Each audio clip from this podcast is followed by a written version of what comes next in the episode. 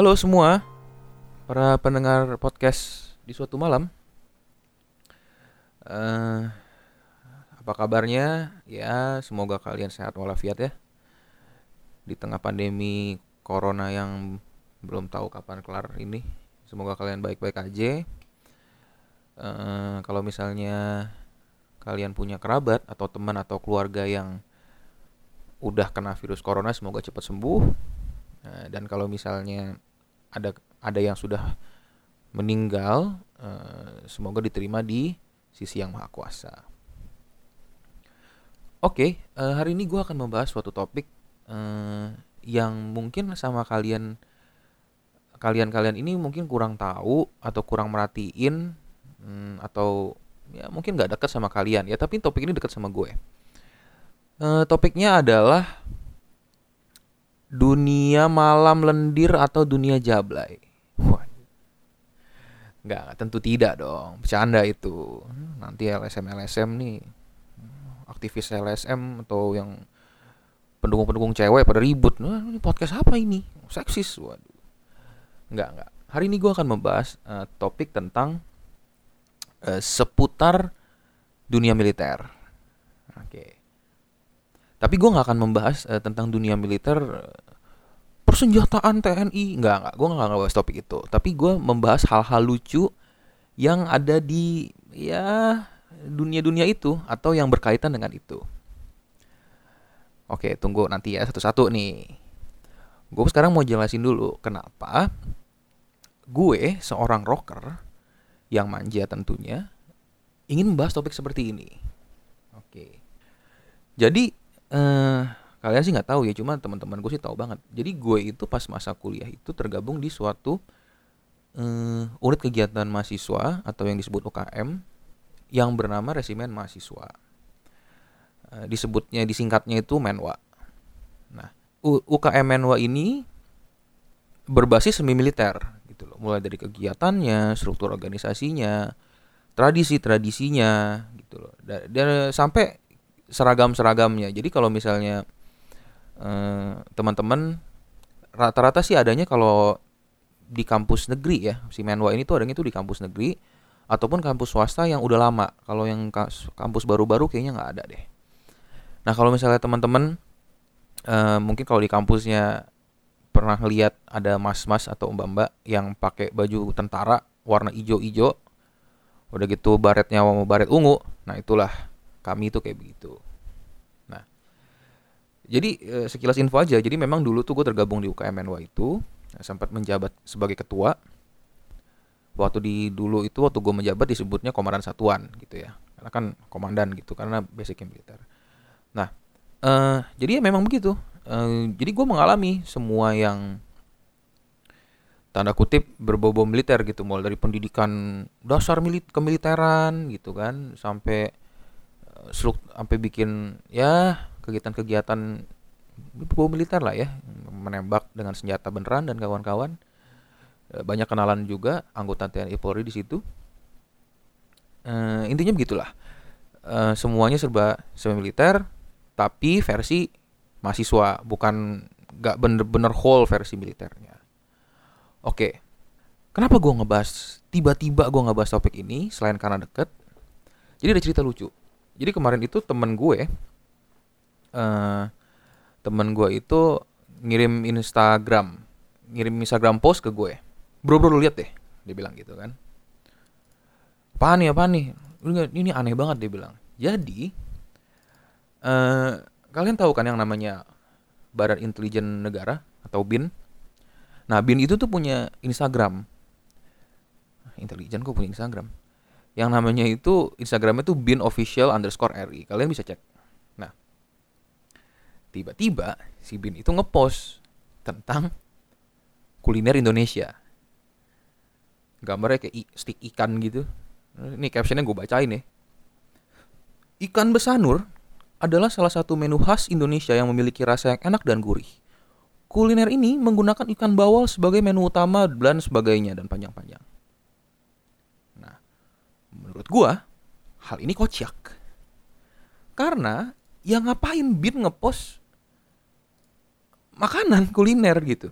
Apakah adminnya tim Master Chef atau Chef Juna, jangan-jangan adminnya yang bisa jadi gitu ya. Tapi intinya itu aneh gitu menurut gue. Terus dari gue ngeliat post aneh itu, gue kebayang nih. Oke, gue dari zaman gue masih aktif di UKM dulu sampai gue udah lulus sekarang, dan ngeliat Instagram macem-macem segala macem berita-berita, banyak keresahan-keresahan gue seputar dunia ini gitu, yang ya tentang dunia seputar militeran lah gitu. Oleh karena itu gue mikir, oke, keresahan-keresahan gue tumpahin dalam episode kali ini. Oke, satu-satu kita mulai. Nah, teman-teman pasti mungkin pernah tahu atau mungkin pernah lihat ya, atau baca di berita mana gitu. Banyak kan organisasi-organisasi yang ala-ala militer di Indonesia. Gue kalau di Pulau Jawa sih banyak ya. Kalau di luar Pulau Jawa gue kurang tahu. Tapi kalau di Pulau Jawa sih banyak banget. Organisasi yang ala militer ini, yang dimaksud sama gue adalah dia bukan TNI, bukan Polri, tapi gayanya, cara pakaiannya dan segala macam kayak militer. Nah, kalian pasti tahu deh, atau pernah lihat atau gimana gitu. Kalau nggak pernah sih udah mendingan lo nggak usah dengerin, oke? Karena lo kayaknya nggak bakal ngerti. Nah, jadi dari sekian banyak organisasi yang ala-ala militer itu gue menemukan banyak sekali kelucuan-kelucuan di sana. Lihat dari fotonya kayak beritanya segala macem gitu loh. Nah, gue akan menjelaskan secara singkat tentang pertahanan nasional. Jadi gini, pertahanan nasional kita di Indonesia itu terdiri dari 3 komponen. Yang pertama, komponen utama pertahanan, yaitu anggota TNI. Jadi kalau misalnya ada perang tuh ya pasti kan mereka turun duluan lah. Nah, yang kedua itu ada komponen cadangan, dan yang ketiga itu ada komponen pendukung. Komponen pendukung itu salah satunya itu paramiliter gitu. Apa artinya komponen pendukung dan komponen cadangan? Ini gue agak-agak bingung ya, karena lihat di undang-undangnya lagi diatur mulu nih, nggak kelar-kelar. Tapi intinya tuh komponen cadangan dan komponen pendukung itu kalau misalnya negara suatu saat perang, udah gitu komponen utamanya butuh bantuan support, itu kita yang turun, si komponen pendukung dan komponen cadangan. UKM Resimen Mahasiswa yang gue bilang itu adalah salah satu bagian dari komponen itu, komponen pendukung itu gitu. Ada juga tuh Satpol PP apa segala macem, itu juga semuanya masuk komponen pendukung lah. Kalian bisa lihat tuh di Wikipedia kalau mau cari tahu. Nah, masalahnya ada organisasi-organisasi di luar daripada komponen pertahanan itu yang balik lagi ala-ala militer gitu. Bentuknya ada banyak. Ada ormas, ada institusi pendidikan dan kawan-kawan. Nah, gua akan cerita tentang ini semua, dan gua akan cerita lucunya di mana. Nah, organisasi yang berbentuk ala militer itu yang paling kalian pasti tahu tuh Pramuka. Ya kan, Pramuka tuh anak-anak biasanya dari SD sampai SMP, SMA gue gak tahu masih ada apa enggak. Cuma kan begitu Pramuka gitu, anak-anak diajarin gimana caranya, mulai dari permainan outdoor sampai materi-materi survival ringan, sampai ada sandi juga kan yang pakai bendera-bendera gitu. Itu Pramuka. Lalu kalau di tingkat SMA, mungkin selain Pramuka ada sekolah kedinasan. Sekolah kedinasan itu salah satu yang paling terkenal di Indonesia itu Taruna Nusantara, adanya di Magelang. Taruna Nusantara ini dikepala sekolahi oleh anggota TNI Polri atau purnawirawan TNI Polri, TNI sih biasanya. Dan lulusan dari SMA itu banyak yang emang ujung-ujungnya jadi masuk akademi militer gitu. Salah satunya tuh Agus Yudhoyono tuh, dia lulusan Taruna Nusantara. Di Bandung juga ada yang sekolah yang kedinasan seperti itu yang disebut Krida Nusantara. Lalu di level universitas ada juga sekolah-sekolah kedinasan. Ada sekolah tinggi apalah begitu, sekolah tinggi yang pakai atribut militer begitu-begitu.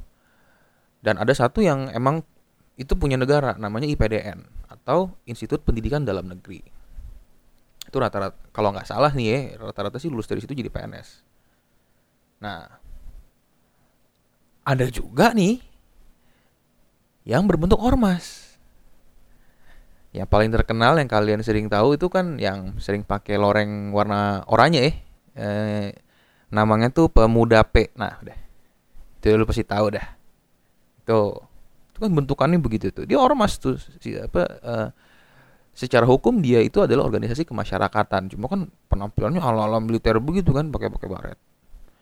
Ada juga Banser yang dimiliki oleh NU. NU sebenarnya Banser gue nggak tahu dia ormas apa bukan ya. Tapi sorry kalau salah. Tapi intinya kan dia berdandan ala militer begitu. Banser. Lalu ada salah satu organisasi paling besar di Indonesia yang kalian juga pasti tahu ya, PFI ya. PFI itu yang ya sering demo lah, yang pimpinannya sekarang masih di Arab Saudi, belum pulang-pulang. Itu kan juga ala-ala militer tuh, beberapa tuh pakai seragam militer tapi putih-putih dari atas sampai bawah, sampai baretnya juga putih. Nah, kalau udah kehujanan tuh mungkin nyeplak singlet gitu, kelihatan gitu ya. Nggak bisa duduk juga di trotoar tuh kalau lagi hujan, wah kotor nih, kena tanah basah nih ya. Nah, dan ada juga organisasi-organisasi yang binaan partai politik yang ala-ala militer juga. Partainya Surya Paloh tuh, aduh. Nasdem. Itu kan juga bikin Akademi Bela Negara Nasdem. Itu good. Waduh. Lalu ada juga Partai Demokrat, kemarin Agus Yudhoyono bikin namanya Kogasma. Gue juga enggak ngerti itu apaan. Pokoknya intinya begitulah, pakai baret, pakai seragam militer dan kawan-kawan. Nah, ini semua kan adalah organisasi-organisasi yang di luar dari TNI Polri gitu loh. Ada yang benar juga, kayak yang tadi gue sebutin, sekolah kedinasan itu, Taruna Nusantara dan kawan-kawan, atau Menwa atau Pramuka. Tapi ada juga yang kayaknya nggak perlu deh lu pakai atribut militer begitu, buat apa gitu loh. Nah, dari sekian banyak organisasi di luar TNI Polri itu yang ala-ala militer, gue menangkap ada 3 pola kelucuan yang mana gue akan ceritain satu-satu deh. Oke. Yang pertama, kalian pasti kalau misalnya ngeliat yang kayak begitu-begitu ya, kadang-kadang kan suka sok-sokan gayanya tuh ala-ala militer gitu, sikapnya tuh kayak tentara gitu ya kan. Wah, badannya ditegak-tegakin ya kan, jalan kayaknya udah gagah banget nih gitu. Nah, itu nyambung sebenarnya dengan sikap dan keilmuan militer menurut pendapat gue, oke? Jadi ilmu militer itu tuh memang salah satunya tuh kedisiplinan, leadership, tanggung jawab atau sense of duty, jiwa kebersamaan antar tim dan segala macam begitu-begitu ya. Itu memang kalau di militer itu dibentuk dengan cara keras. Makanya kan kadang-kadang kalau lu dia tentara beneran, jalannya tuh patah-patah ya kan. Terus kalau ketemu dikit-dikit hormat. Karena itu adalah bagian dari disiplin ilmu militer begitu. Nah, permasalahannya di organisasi yang ala-ala ini, khususnya yang ormas atau apa gitu, kadang-kadang tuh harus dipertanyakan gitu. Lu mau ngapain pakai gaya-gaya kayak tentara gitu? Kalau misalnya lu emang bilang, oke, ini untuk mempelajari ilmu militer untuk diaplikasikan kepada sehari-hari. Oke, betul bahwa ilmu militer yang tadi gue sebutin itu emang berguna di kehidupan sehari-hari. Tapi kan untuk melatih kedisiplinan misalnya, untuk melatih leadership, kan gak harus pakai cara militer. Iya kan? Kalian lihat ya, kalau misalnya di Jepang gitu, bocah-bocah di Jepang tuh dari SD itu diajarin caranya disiplin. Makan siang itu harus gimana, dari rumah ataupun di sekolah gitu. Kagak ada dia pakai-pakai, kalau misalnya mau makan siang di sekolah pakai balik kanan segala macam, kagak ada begitu. Tapi lihat negaranya, disiplin semua kan orang-orangnya. Jadi menurut gue, yang pertama itu, ilmu militer, intisari ilmu militer, gak harus selalu diajarkan dengan cara militer. Gak harus selalu diajarkan dengan cara keras gitu loh. Dan yang kedua, kalau emang mau pakai cara militer, diajarinnya sama siapa? di Pramuka itu gue yakin ada tuh buku cara ngelatih orang tuh, maksudnya juklak tuh disebutnya apa sih, petunjuk pelaksanaan misalnya pendidikan pramuka bagaimana. Di Menwa pun gue ada dulu juklak pendidikan Menwa tuh, ada materi ini diajarin berapa jam, materi ini diajarin berapa jam gitu. Kita punya istilahnya itu pendidikan berjenjang dan berkelanjutan dan bertahap. Jadi semuanya tuh jelas gitu. Dan gue dulu berkaca pada pengalaman pribadi ya, gue waktu jadi di kampus jadi Menwa itu, gue dilatih tuh di Rindam Kodam gitu. Jadi memang Rindam itu suatu instansi militer di bawah komando daerah militer. Itu emang khusus untuk melatih tentara dan sipil gitu loh. Nah gue tuh dilatih di sono, yang ngajarin gue tuh militer beneran. Selesan gembling kalau misalnya Anda mendengarkan ini, gue forever grateful pernah diajar sama lo, oke? Semoga Anda baik-baik saja nasibnya, semoga dilindungi oleh Yang Maha Kuasa. Balik lagi, jadi keilmuan itu memang, kalau keilmuan militer itu gak boleh diajarin secara sembarangan gitu loh. Harus yang ngajarin di militer beneran. Gue ada satu yang concern itu gue tentang kalau misalnya sekolah tinggi, institusi pendidikan khususnya sekolah-sekolah tinggi. Banyak banget yang gue akhir-akhir ini udah 2 tahun 3 tahun kebelakang nih gue ngeliat banyak banget nih sekolah tinggi ataupun kayaknya SMK juga ada beberapa yang ala-ala militer. Jadi mereka tuh seragamnya tuh pakai ala anak-anak Akmil gitu. Pakai seragam dinas harian segala macem, yang ada pin wing-wingnya begitu tuh, yang ada kayak di dadanya tuh ada pin bentuknya sayap segala macam, udah kayak tentara lah gitu, udah kayak anak Akmil gitu. Tapi sekolah tingginya perikanan sob. Gue bukannya mendiskreditkan ya, bukannya bagaimana gitu, tapi kan kalau misalnya sekolah tinggi perikanan, terus sekolah tinggi apa, kejuruan apa deh. Yang pertama, kalian kan bukan bagian dari komponen pertahanan, kalian kan bukan untuk berperang. Itu yang pertama. Yang kedua, kalian let's say kerjanya mungkin suatu saat di kapal gitu, atau ngapain gitu, atau mungkin mancing ikan atau whatever. Ya emang lu pakai balik kanan, pakai hormat-hormat mau kerja di kapal gitu? Hah? Bingung gitu, maksud gue. Ini korelasinya di mana gitu maksud gue. Nah, yang kayak gitu-gitu tuh. Nah, kalau yang di ormas-ormas kalau diperhatiin gitu ya, dengan mereka bersikap ala-ala militer, jadinya malah ngoboy. Gak santun, jadi sembarangan gitu, kayak berasa gagah bla bla bla. Padahal kalau dia tentara beneran aja gak gitu-gitu amat men. Jadi intinya gitu, keresahan yang pertama gue itu adalah tentang bagaimana organisasi ala-ala ini bersikap dan sok-sok berilmu militer gitu, tapi mereka tidak tahu kegunaannya, tidak tahu cara implementasinya gitu loh. Ya menurut gue miris. Nah, ini tuh juga berhubungan dengan tradisi ala-ala militer. Di militer itu kan karena pendidikannya keras ya,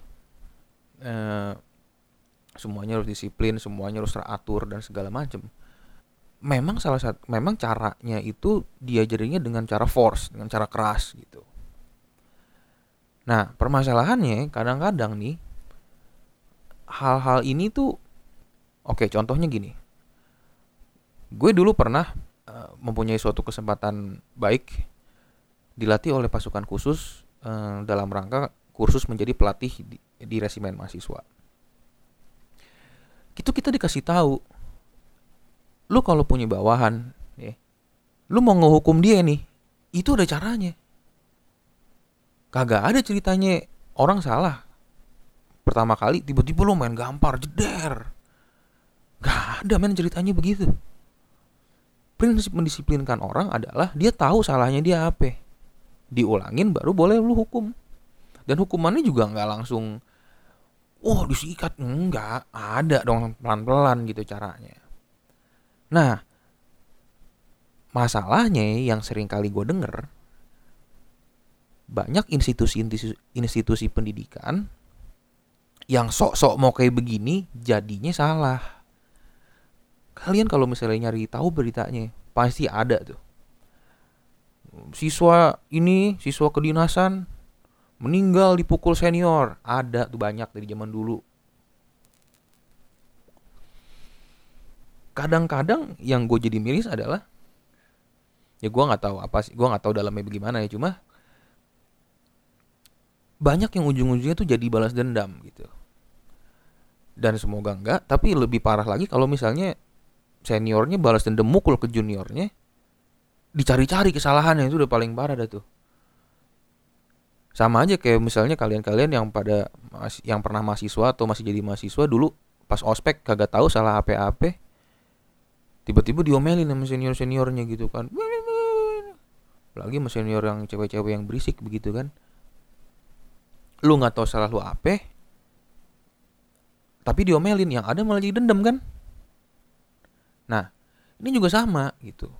Bahkan kalau ini kalau yang di institusi yang begini kan main fisik, men. Dan main fisik tuh kan juga ada tekniknya, lu mukul orang. Enggak, kadang-kadang kan yang disitu kan dihajar sampai sepenuh tenaga, dikeroyokin. Ya anak orang bubar lah, mati lah anak orang, gila kali. Nah, itu loh maksud gue. Kadang-kadang tuh mungkin mereka ingin mengambil sikap dan tradisi militernya, tapi jadi salah gitu implementasinya. Dan lebih parah kalau balik lagi ya, tadi ujung-ujungnya nyawa orang, bos. Bagaimana ceritanya itu? Yang ketiga nih yang paling seru nih. Ini lucu-lucu banget. Yaitu adalah organisasi ala-ala militer ataupun orang biasa yang mau gaya-gayaan gaya militer. Nah udah ini udah, waduh, banyak nih. Lo pasti punya kerabat, atau lo mungkin pernah nonton di TV atau bagaimana, atau ngeliat orang yang dia orang biasa gitu, cuma gayanya tuh army look banget nih, tentara banget tampilannya nih. Wah, gue ngeliatnya nggak tahu kenapa orang Indonesia tuh suka banget gitu sama mayoritas ya, gue nggak bilang semua orang, tapi mayoritas tuh masih banyak orang yang senang lihat cowok-cowok yang berpenampilan gagah layaknya militer gitu. Hipotesis gue mungkin ini karena pengaruh dari zaman Orde Baru ya. Di zaman Orde Baru itu kan militer sangat dikdaya gitu, sangat berkuasa gitu. Dan mungkin ada orang yang takut, entah ada orang yang sebel, tapi banyak juga yang menganggap itu keren gitu.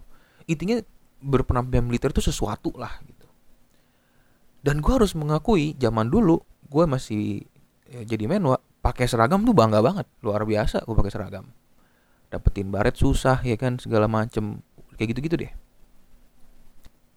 Udah gitu kalian juga sering-sering dengar kan berita TNI gadungan ditangkap, ya gitu-gitu tuh, ada mas-mas dari mana gitu yang nggak jelas pakai dandan militer ternyata buat nipu orang gitu. Dan kalau kalian mau tahu yang lebih absurd lagi ya, kalian tuh cari deh Instagram akun-akun tuh yang judulnya apa itu, TNI ganteng cantik, waduh, TNI ganteng, TNI hits, bla bla bla. Itu yang follow banyak banget, men. Dan komen-komennya tuh absurd-absurd. Mau dong dihalalin dan dilindungi selalu sama yang begini. Ya Allah, kapan ya aku bisa sama yang gini, pengen banget deh. Norak. Tapi intinya adalah ya, berpenampilan militer tuh memang punya kebanggaan dan perasaan gagahnya tuh ada gitu. Nah, sekarang gue akan ngejelasin apa yang salah dengar semua ini. Jadi gini, esensi berpenampilan militer adalah kalau negara lagi situasi perang atau situasi combat, seragam itu yang membedakan mana militer, mana civilian. Kalau misalnya nih kita perang sama Malaysia gitu kan, orang-orang suka banget tuh perang lawan Malaysia, padahal gak ada apa-apa. Misalnya kita perang lawan Malaysia, itu tuh diatur di Konvensi Jenewa namanya. Ya tentara tuh gak boleh nembak civilian, nembak orang biasa tuh gak boleh tentara, itu udah pelanggaran HAM. Nah kalau misalnya yang orang biasanya sok-sokan gaya-gaya militer kan disangkanya itu tentara juga, ditembak mati dong. Nah Itu yang pertama. Yang kedua, di militer itu tuh berpakaian rapih itu, kalau di militer tuh semua tuh pakaiannya tuh harus rapih. Jenis pakaiannya aja udah banyak, ya kan? Ada pakaian dinas lapangan, pakaian dinas harian, pakaian dinas khusus upacara besar tuh ada lagi tuh. Yang pakai-pakai bintang di mana-mana begitu kan? Gue pernah diceritain sama kawan tentara itu, kalau di Akmil ya, itu kan tinggalnya di barak tuh. Itu yang namanya lemari pakaian itu tuh ada aturannya. Yang digantung nih baju AP, baju sehari-hari lu taruhnya di mana, baju olahraga taruhnya di mana, dan itu satu barak harus sama semua posisinya. Gua pun juga dulu diajarinnya juga sama senior gua. Kalau mau pakai seragam disetrika sampai benar-benar licin, sampai benar-benar rata tuh. Yang namanya pin-pin apalah itu harus dipasang tuh benar-benar harus tegak lurus, harus rata sejajar sama kantong. Kalau pakai celana disetrika sampai lipetannya cuma satu doang. Sepatu tuh harus dikinclong, disemir sampai kinclong. Enggak boleh ada debu nempel. Sampai kayak gitu-gitu, itu kan tujuannya untuk melatih kedisiplinan. Jadi lu terbiasa melakukan hal-hal kecil tuh disiplin gitu. Jadi lu bisa disiplin dalam hal-hal yang besar juga. Nah, kenyataannya nih di masyarakat. Lalu misalnya, gue tuh beberapa kali waktu zaman dulu gitu ya, misalnya kan sering tuh misalnya upacara sama gubernur gitu, upacara HUT apa gitu sama gubernur dan kawan-kawan gitu. Itu kan banyak juga tuh diundang elemen-elemen masyarakat, salah satunya ormas gitu ya. Tuh gue ngeliat tuh, ini bawa bapak. Pakaiannya sih sama ya, loreng-loreng gitu, terus pakai boots tentara tuh yang tinggi. Bahkan ada berapa tuh ada pangkatnya gitu. Orang biasa tapi sosok pangkatnya kolonel naon anjing. Pakai bawa pisau sangkur gitu. Tapi badan udah pada gendut. Udah gitu mukanya minyakan, bekas keringetan apa bagaimana gue nggak tahu deh tuh. Dideketin bau, jenggotannya juga kagak rapi begitu. Aduh, mas-mas kumel aja begitu kadang-kadang gue ngelihatnya. Pakai seragam nih, seragamnya kegedean. Pakai baret, lambangnya kemana-mana ya kan. Pakai baret tuh juga nggak boleh sembarangan tuh. Ada hitungan-hitungan dia 2 di atas jari dan kawan-kawan. Lu kadang-kadang ngeliat yang ormas begitu sepatu kagak disemir, banyak tanah nempel-nempel debuan begitu, ya kan. Udah gitu lengkap aksesorisnya, pakai batu akik, pakai kalung doktek.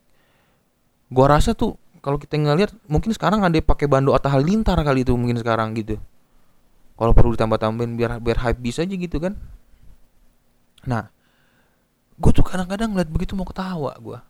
Kenapa? Karena jadinya tuh gaya-gayaan, petantang-petenteng, ngerasa keren nih gua pakai seragam loreng. Waduh. Ya kan? Ada yang lagi yang gue pernah lihat lucu banget. Bawa bapak ormas begitu kan. Dia pakai holster pistol.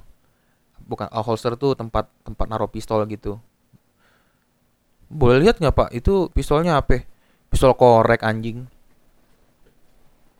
Yang gitu-gitu tuh. Yang penting kan mereka kelihatan bawa beceng. Padahal mah pistol korek anjing, ya ilah. Nah, mereka tuh banyak banget yang gagah-gagahan pakai seragam doang begitu. Padahal, mohon maaf ya, setahu gue sih banyak yang hidupnya nggak jelas gitu. Gagah pakai seragam nih siang-siang ikut upacara, ya kan? Nah, sorenya mungkin nih bapak-bapak yang kerjaannya tuh nyiram aspal gitu katanya biar nggak debuan begitu kan. Udah gitu main gaple sama tetangga cuma pakai singlet doang begitu kan, minum sambil ngopi ngerokok begitu sama bapak-bapak komplek begitu. Ya Allah. Belum lagi kalian pasti tahu, belum tentu tahu sih, cuma kalian pasti ada lagi nih ya kan, bapak-bapak army look. Waduh, itu juga paling parah dah tuh. Itu aduh, bapak-bapak army look nih banyak nih. banyak tipenya maksudnya, tapi salah satu yang paling sering itu biasanya kalau bapak-bapak yang ikut klub nembak atau klub hunting berburu dan anak airsoft. Oh itu udah, aduh. Sebenarnya kagak ada yang salah dengan lu hobi militer gitu. Dan mereka rata-rata punya duit nih yang begini-begini. Cuma noraknya gue gak kuat. Mungkin kalian pernah lihat ada lagi jalan-jalan di mall gitu terus ada bawa bapak pakai jaket kulit ala-ala US Army gitu kan, atau bomber jacket. Udah gitu ada patch-patchnya tuh US Army. Waduh. Kadang-kadang mereka bawa HT, tapi kita gak tahu itu HT kehubungnya sama siapa begitu. Atau yang kalau mungkin kalian di jalan pernah lihat mobil-mobil yang pakai lampu strobo tuh, yang pakai lampu strobo tuh kayak semacam lampu sirine, tapi ya kalian cari sendiri lah, pokoknya lampu strobo tuh yang nyala biru-biru begitu biar kayak mobil pejabat. Itu ada. Tuh hati-hati tuh, enggak selalu itu anggota tentara beneran. Gitu kadang-kadang mobilnya beli plat khusus kan yang belakangnya RFD. Wah, jadi sekedar info aja nih. Kalau kalian ngelihat plat yang depannya RF itu artinya itu biasanya yang make itu pejabat. Kalau RFS itu kalau nggak salah PNS, RFD itu angkatan darat, RFU angkatan udara dan seterusnya. Buat lu ya supaya lu tahu aja nih gitu. Tapi yang kayak gitu-gitu juga kadang-kadang bisa dibeli. Gue punya temen mobilnya pakai plat merah TNI bos, padahal dia mah pedagang. Ada yang begitu. Nah, gue juga ada cerita lucu. Jadi waktu itu teman gue ngirimin foto nih, ngirimin foto ke gue gitu kan. Bro, lu lihat deh. Apaan. Jadi aduh. Jadi ada foto. Waktu itu kan si Chris Hemsworth yang mentor tuh dia main film. Namanya Eleven Strong atau Seven Strong begitulah. Pokoknya dia jadi tentara US Army. Chris Hemsworth kan ganteng ya. Jadi dia pakai di poster filmnya itu tuh dia pakai dia lagi naik kuda atau apa gitu, gua kalau saya naik kuda deh, terus dia lagi pegang senjata gitu. Terus ada nih bapak gitu, bapak Jawa begitu. Dia pakai lorengnya sama persis cuy. Sama si loreng yang dipakai Chris Hemsworth, motifnya itu sama. Dia foto di dinding, posenya disamain ya kan. Nyerong begitu terus pakai megang airsoft, mukanya disangar-sangarin begitu.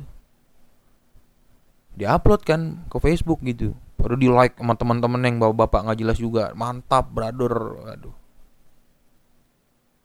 Ini tuh banyak banget nih yang kayak begini-begini nih. Masalahnya yang pertama lu bukan Chris Hemsworth. Muka lo Jawa, men. Seragamnya boleh US Army, tapi namanya Dayat gitu atau siapa gitu, mungkin Abdul gitu. Udah gitu kadang-kadang yang begitu-begitu bapak-bapak udah peot, udah gendut, udah ubanan begitu.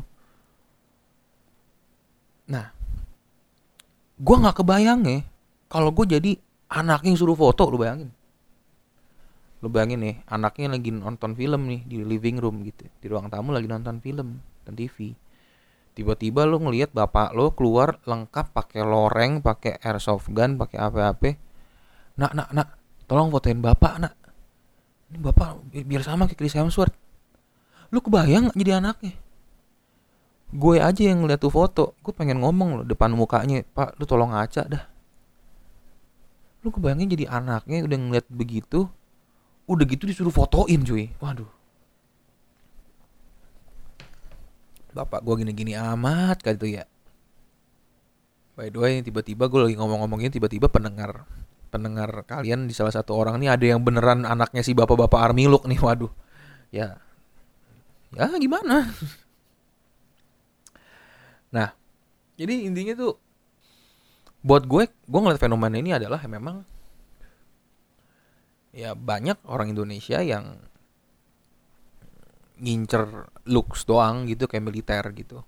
Which is sebenarnya gak salah kalau sebagai hobi. Gue punya teman yang dulu pernah tergabung di klub airsoft gun,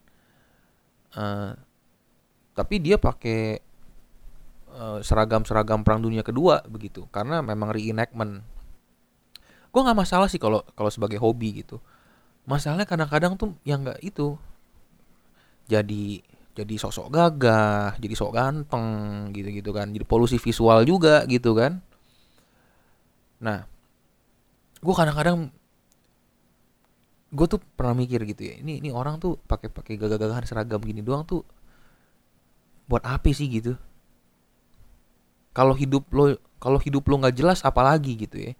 Itu kan sama aja kayak lo mau ngelamar cewek gitu, lo datang ke rumah calon mertua lo gitu, lo udah pakai jas rapi tapi lo pengangguran gitu. Nah kalau buat anak-anak yang mungkin bapak-bapak army look begitu ya, kalau misalnya buat sambil main airsoft gun sih oke lah ya, gue masih paham kok. Atau mungkin emang pengen latihan berburu begitu ya, lu pakai begitu-begitu gue oke gitu. Cuma kadang-kadang narsisnya tuh nggak pada tempatnya gitu. Kadang-kadang gue kalau ngeliat begini nggak beda jauh sama abang-abang cosplay Jepang begitu yang jadi Naruto gitu. Bedanya gitu jadi Naruto, jadi ninja, yang ini jadi Chris Hemsworth kan begitu. Wah kadang-kadang ya udah lah, yang penting mereka happy lah ya, yang namanya orang gitu ya. Mau seenggak jelas apa juga ya udahlah, itu bukan hidup gue gitu. Cuma gue kadang-kadang lihat begitu ada mirisnya, tapi ya dinikmati sebagai humor lebih menyenangkan gitu. Nah oke. Sekarang itu tadi yang kita udah ngebahas tentang organisasi ala-ala militer ya tadi ya. Mulai dari yang sikapnya sok militer sampai yang tampilannya ala-ala militer. Nah sekarang untuk di bagian yang ini gue akan menceritakan keresahan-keresahan gue tentang oknum aparat beneran. Nah kalau misalnya kalian mungkin pernah mengalami gitu ya, ada aparat sotoy di jalan gitu ya, yang kan banyak juga tuh viral di video-video di YouTube atau di Instagram gitu ya, medsos. Tentara ribut sama pengendara mobil atau apa gitu ya, aparat-aparat sotoy lah gitu. Atau misalnya yang polisi kerjaannya nyari-nyari tilang begitu, itu gak akan gue bahas karena itu udah biasa, gak ada seru-serunya di sini. Ini yang gue mau bahas sih sesuatu yang gue perhatikan sendiri nih, fenomenanya ada nih. Yang pertama nih, channel-channel YouTube tentara. Waduh. Jadi gue tuh kan emang suka gitu ngikutin tentara atau polisi, baik luar negeri ataupun dalam negeri, di YouTube gitu. Nah tiba-tiba waktu itu di homepage gue ada nongol nih, channel officialnya TNI AD. Waduh. Disclaimer dulu nih ya, kalau misalnya ada yang anggota dengerin saya organik, mohon maaf nih ya. Ini saya tidak mengkritik institusi Anda, saya cuma mengkritik fenomenanya. Oke. Balik lagi ke channel TNI AD. Sebenarnya gue nggak masalah sih TNI AD punya channel gitu ya. Mungkin itu kan sebagai bagian dari mereka untuk memberitakan, mensosialisasikan kegiatan TNI gitu. Mungkin masyarakat pada wondering kayak tentara nggak pernah ngapain aja sih kegiatannya ya, mungkin salah satunya dengan media sosial dan channel YouTube. Yang gue sebel, nah, judulnya clickbait anjing. Kontennya juga banyak yang wadadidau. Nih, ini gue sih udah malas banget lihat itu channel ya, cuma gue sempat screenshot beberapa. Jadi ada nih satu. Kontennya tuh grebek-grebek rumah prajurit. Jadi jenderal ada yang datengin rumah prajurit gitu. Ini pengen kayak Boy William gitu. Ya, tapi kan Boy William grebeknya rumah artis. Si Afgan lah, si AP, si Rosa segala macem. Nah ini digrebek rumah prajurit. Bukannya mohon maaf bagaimana ya, rumah prajurit kan cenderung antara diambang layak-layak dan tidak layak nih gitu maksud gue. Mau ngapain digrebek gitu maksud gue bro. Grebek rumah prajurit. Aduh. Gue nggak tahu ya, mungkin di videonya ujung-ujungnya di bedah rumah kali. Ya Allah rumahnya jadi bagus sih, gue nggak tahu juga sih. Nanti gitu. Ada lagi nih, detik-detik Jenderal Bintang 2 disuruh keluar. Waduh. Pas gue nonton videonya, jadi intinya Kepala Staf Angkatan Darat KASAD lagi rapat sama bawahannya. Ya kalau udah bintang 4 kan bawahannya bintang 2 dong. Nah, di tengah-tengah rapat si KASAD bilang, kamu coba keluar tuh, telepon koordinasi." Terus Jenderal Bintang 2-nya keluar buat nelpon. Udah begitu doang. Tapi judulnya detik-detik disuruh keluar. Bangsat clickbait anjing. Ada lagi judul clickbait. Jadi waktu itu KASAD menjenguk prajurit di rumah sakit, yang terbaring di rumah sakit gitu. Judulnya dong. Berurai air mata, prajurit ini tidak menyangka titik. Model-model kayak YouTuber trending yang norak-norak begitu. Gak ada bedanya tuh sama yang video waktu itu siapa tuh yang dua bocah alasan kita putus, gak ada bedanya.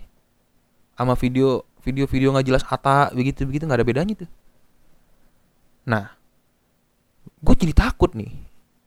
Ini sekarang udah mereka bikin ala-ala trending YouTuber goblok begini, ntar tiba-tiba doi collab sama Atta, bikin konten-konten ria-riaan harta gitu, atau tiba-tiba nanya, interview tentara gitu, berapa harga outfit lo gitu, bisa jadi loh. Lo jangan menganggap itu tidak mungkin gitu. Orang sekarang hanya channel TNI AD isinya clickbait semua. Nah, menurut gue tuh bukan mempermasalahkan TNI AD bikin channel. Yang gue permasalahin adalah, lu kan tentara, lu jangan bikin yang kayak begitu dong. Lu bikin apa kek yang TNI bakti sosial gitu, itu kan masih lebih enak gitu. Atau cuplikan sedikit-sedikit aja gitu, misalnya parade kekuatan TNI atau apa gitu, itu kan lebih enak gitu ngelihatnya. Kayak misalnya si Net TV itu dulu bikin Garuda atau apa gitu kan. Oke, itu kan lebih enak. Kenapa sih lu harus bikin yang clickbait begitu? Level lu tuh tentara, men. Lu ngapain yang menyamain sama level-level YouTuber sampah gitu. Salah satu collab yang bagus menurut gue tuh kemarin Omobi tuh. Omobi yang kerjaannya vlog mobil gitu, dia collab sama Pindad untuk nge-review mobil Pindad. Nah, kayak gitu-gitu tuh bagus menurut gue. Taunya kalau masuk ke channel TNI AD dibikin ini lagi, dibikin clickbait lagi tuh tiba-tiba tuh. Mobil ini ternyata, waduh. Ternyata apa, blok? Oke, itu soal channel TNI AD. Fenomena kedua yang gue perhatiin nih adalah banyak anggota oknum anggota aparat organik ini yang agak-agak kemakan medsos gitu, kebanyakan medsos gitu. Tapi tanpa filter. Nah, jadi gue jelasin, gue kan memang ya beberapa gue follow lah tentara-tentara yang keren-keren gitu, yang fotonya bagus-bagus gitu. Misalnya foto lagi latihan perang dan kawan-kawan. Dan ada juga beberapa tentara perempuan yang cakep. Kalau jelek ngapain? Yang cakep yang gue follow gitu.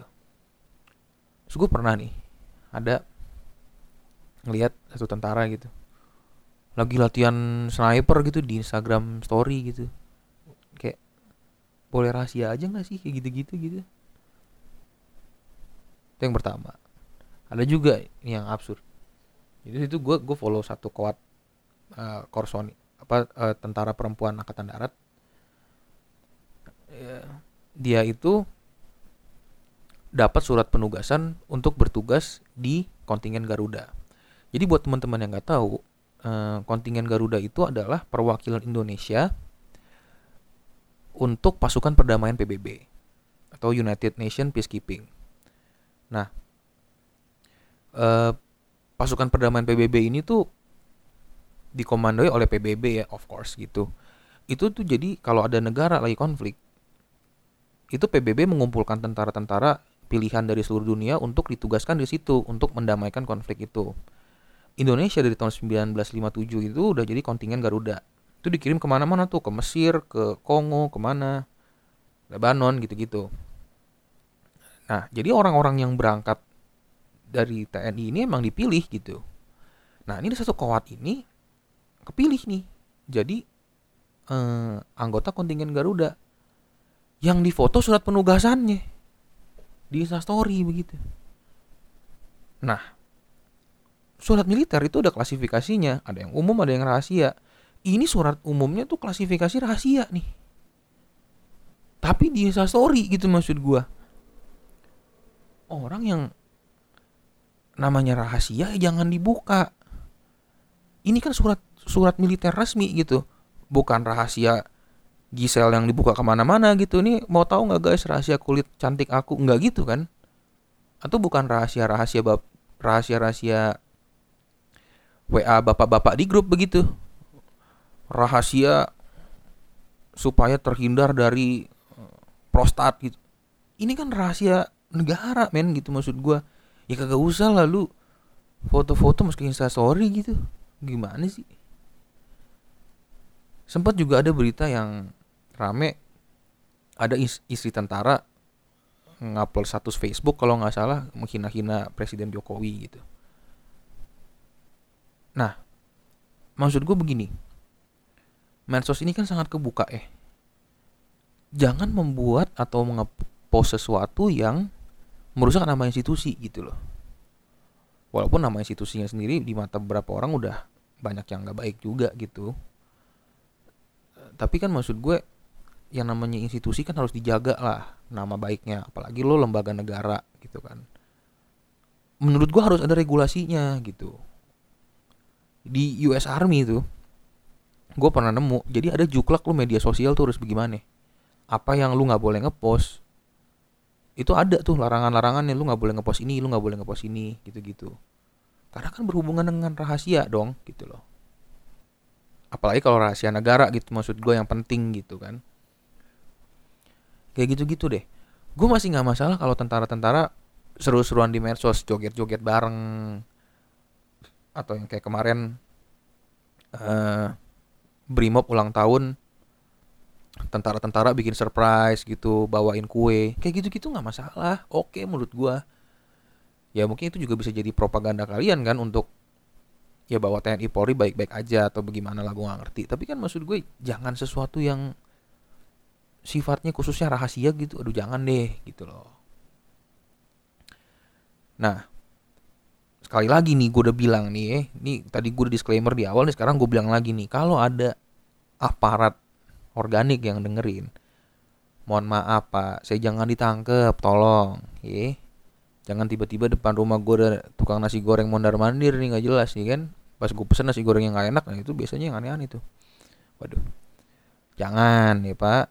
Balik lagi, saya tidak mengkritik institusi, tapi saya mengkritik cara-caranya dan oknum-oknumnya. Tolong jangan kampung gitu loh. Bagaimanapun saya kan warga, ya kan, concern nih saya nih, baik nih gitu. Oke guys, sekian dari gue. Anjing pakai guys, mulai kayak Atta gue, tai. Oke teman-teman, itu sekian dari gue. Kalau misalnya ada kesalahan, tolong dimaafin, gue tidak bermaksud menyinggung. Kalau misalnya ada yang bisa kalian ambil infonya, silahkan. Semoga berguna. Gue Rocker Manja pamit. Sampai jumpa di episode berikutnya. Kalau gue belum diciduk dong. Bye.